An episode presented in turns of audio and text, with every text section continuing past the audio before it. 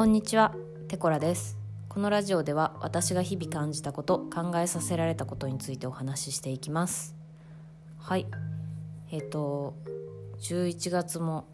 半ばに差し掛かってますね。じわじわ朝がね寒いんですよ。うん。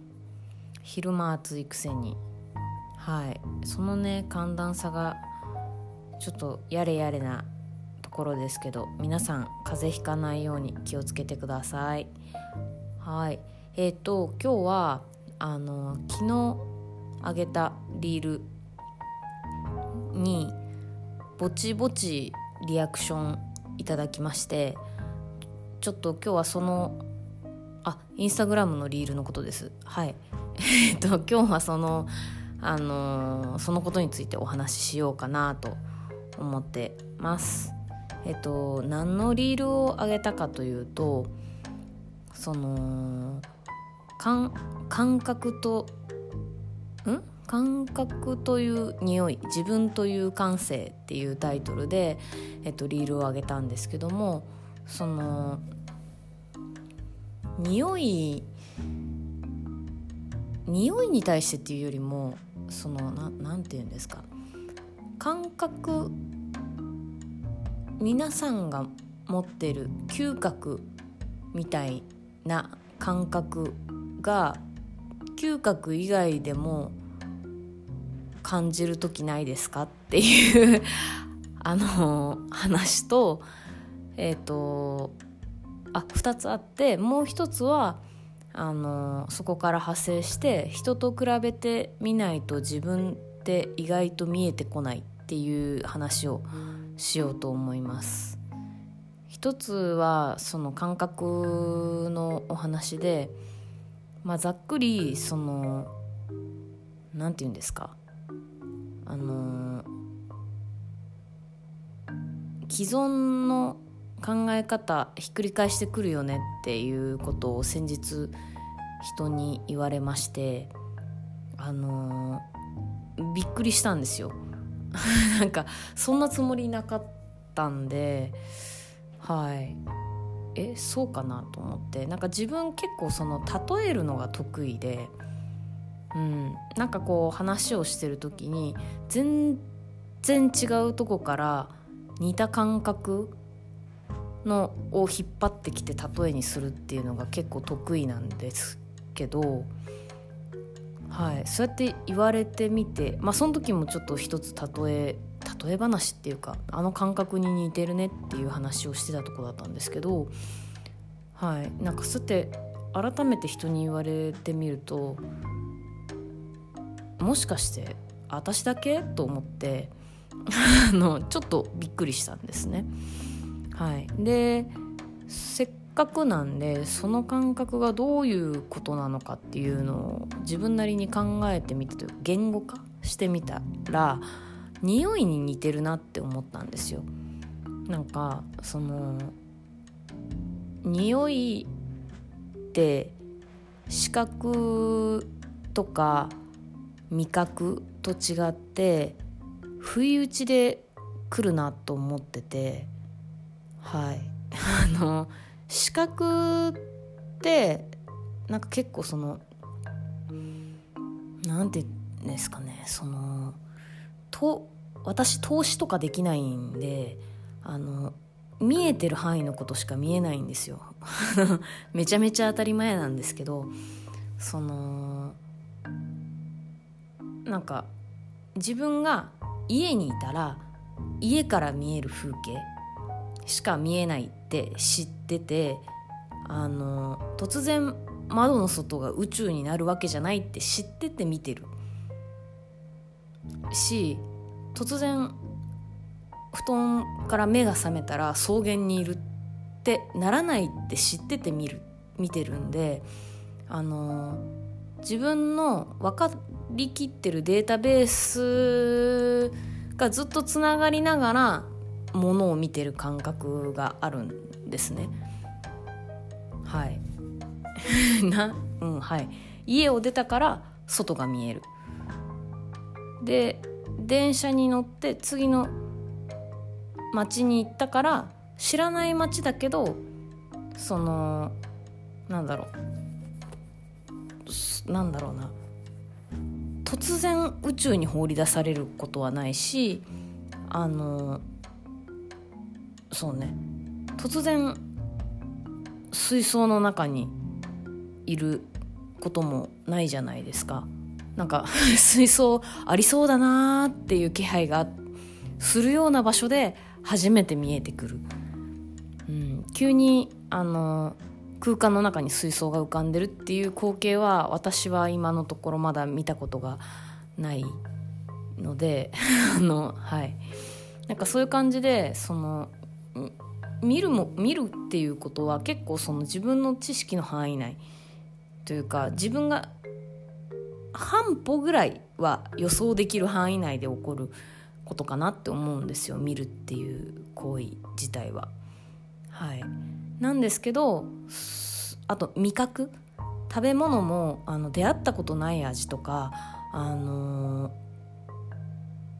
驚くほど美味しいとかまずいとかっていうのはあると思うんですけどなんかその食べ物の領域を出ないっていうか、うん、突然ねなんかあこれガムテープの味するとかってなかなかないじゃないですか。ガムテープの味よう知らんしっていうのもありますけど あのはい、うん、だからなんかその食べ物の味の範囲内かなって思うんですよ味覚って、うん、まあなんかね子供の時食べたちょっとドッグフードはちょっとなかなか強烈な感じで未だに会ったことないですけど今のドッグフードは美味しいんですかね？ちょっと分かりませんけど何の話をしてんだっていうね。はいえーとまあ、そんな感じで一応味覚もよっぽどじゃない限りあの食べ物の味の範囲を出ることはないんじゃないかなって思います。はい、でそうやってその自分が分かってる範囲を出ない感覚っていうのもあの多少あると思うんですよ。でそれに対してあの匂いとかあの音も時々あるかなって思うんですけどその自分のが想定してる以外の視覚をついてくる媒体？媒体って言わないか。あの感覚かなって思うんですよ。うん、だからその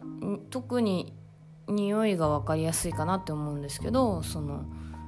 思いもよらないような場所で懐かしい匂いとかに遭遇することって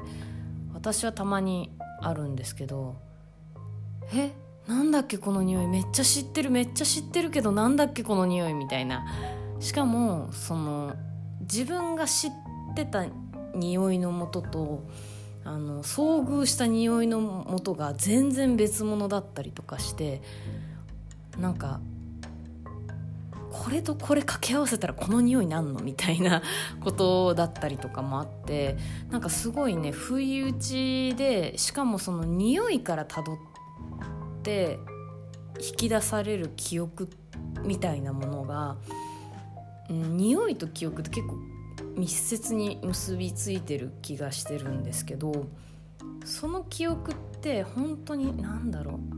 うそれこそ視覚や味覚よりもなんかその把握してない本当に視覚にあの視覚が2つあってややこしいな。あの見えない方のね。あの死んでる角度の方の視覚にある記憶にダイレクトにアクセスしてくるのがあの匂いのなんか特性としてある気がしてて、うん、で話を最初に戻すとあのそういう不意打ちで来る感覚がなんつったらいいんですかね。感覚。あの五感以外の何ですか。その心情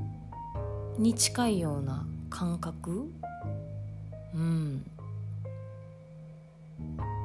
にでもあのん？なんだ？えっとそうなんかあこれとこれ似てるよねみたいな感覚の中でも自分はそういう匂いの不意打ち引き出しみたいな感覚がある時があってその誰かが話してる事柄に対してだから、うん、そうその誰かが話してる事柄に匂いがついてるみたいな 感じでそのその匂いを想像して追体験した時にあこの匂い知ってるなんだっけなんだっけあこれかみたいなのがあのー、自分がそのものを例える時の引き出しの開け方ですっていうちょっと結構意味不明なこと言ってるな。はい。ちょっとあれですね。感覚の言語化ってこんなに難しいんですねっていうことを、えー、今回学びました。はい。ちょっとだいぶ意味不明な感じになってますが、えー、興味を持って聞いていただけたら嬉しいです。はい。ちょっと2つねお話ししようと思ったのにちょっと感覚の話だけで随分長くなってしまったので、えー、今日は一旦終わりにしようと思います、えー、次回はその、えっと、人と比べないと自分って意外と見えてこないかもっていうことについてお話ししたいと思います。はい、えー、最後までお聴きいただきましてありがとうございました。ではまた。